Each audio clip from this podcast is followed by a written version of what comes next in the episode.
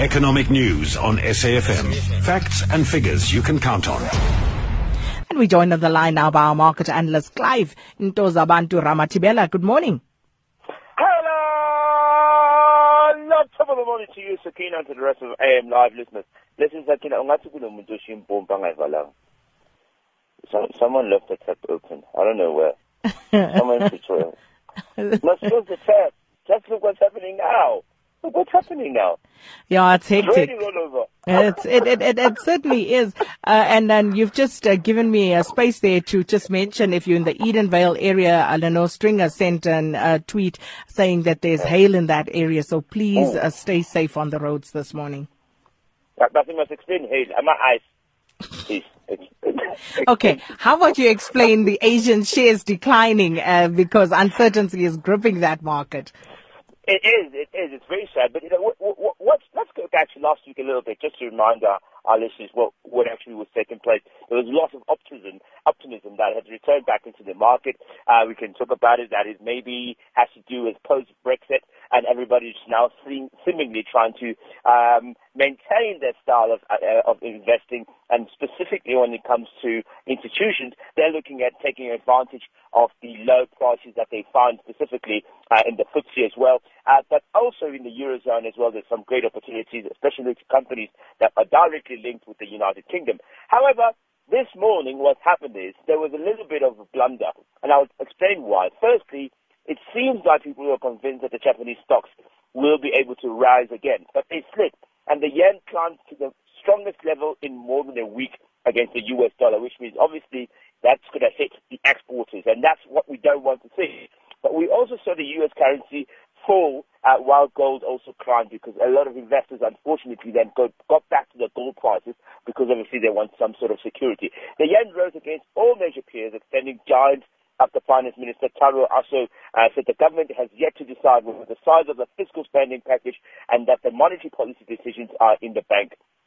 Let's remember that this week we have the Fed meeting and we also have uh, data coming out on Thursday that we'll all be watch, watching very closely from the Japanese market as well, which is their GDP numbers. So all these things come at a very tough time, and hence the reason that the entire region has been destabilized a little bit, uh, particularly the guys who are in Hong Kong. Uh, that Hang Seng as well, uh, going down by 0.48%. The MSCI Asia Pacific average at the moment is trading at a, a low 0.28%. So it just tells you that tension within the Eurozone and what is expected to take place on, on Thursday from the Fed is also creating a little bit of panic from investors, which is why see the market a little bit under uh, the blanket this morning.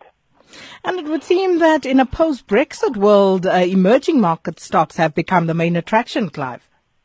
We anticipated this because obviously people want to find other alternatives, opportunities uh, that are available. And so what people tend to do is to find other uh, uh, other options that are available on the market. So it is easy for you to think that perhaps maybe it's time to go back to the flavor that was uh, back.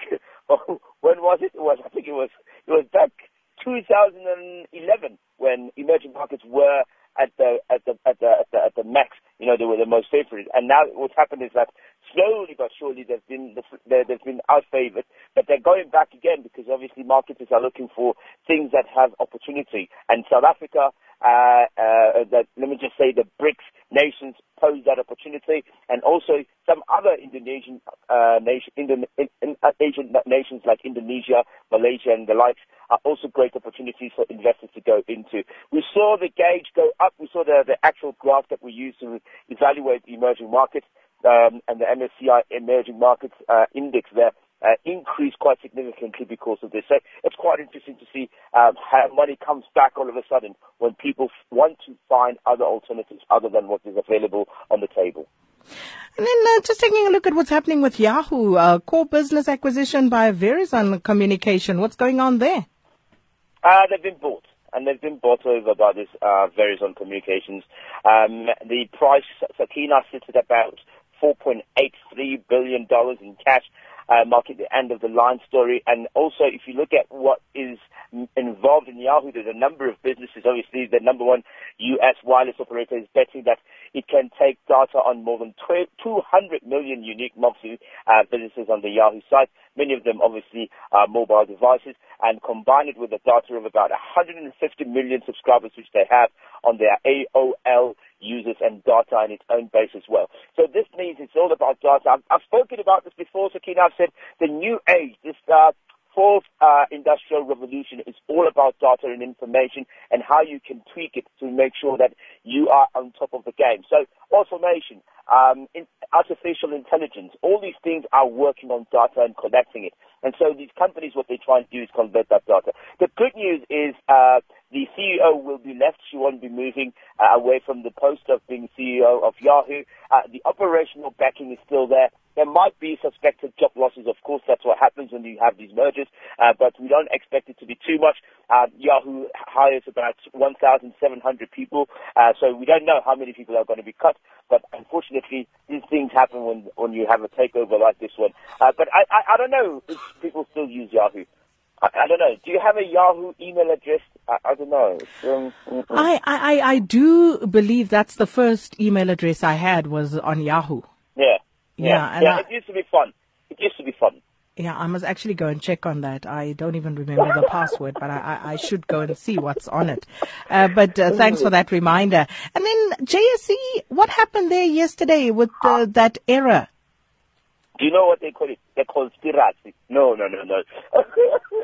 it's not a conspiracy. It was just a simple data. Actually, Nikki um, and I were, were in the show yesterday, um, and she was answering the questions uh, about what happened. It was a programming error, for Sakina, that happened that caused uh, the BOEs to grossly misrepresent foreign sellers of South African equities as, as net buyers of about 98 billion rand.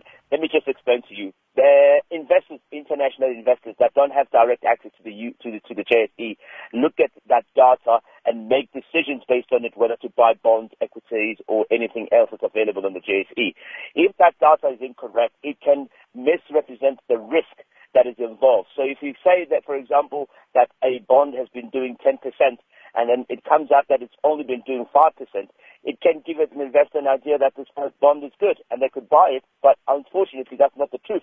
The bond, the bond has not been doing that. It's a systems error. And the JSE came out uh, early hours on Sunday, and then they made sure that they discussed this. And yesterday it was just a reaction to everybody who didn't understand what had actually taken place. So if you want to think about it, think about it if umuntu akuthengisela imoto and a car, and then you see that the car does not have any, a battery inside. But you thought you bought a car. Mm-hmm. And then all of a sudden they say, no, we can fix it because we can buy you a battery. So then you have to buy your own battery. Clive, go buy a battery. We'll speak to you again tomorrow. So get uh, charged up for that. That was our market analyst, Clive Ntozaman.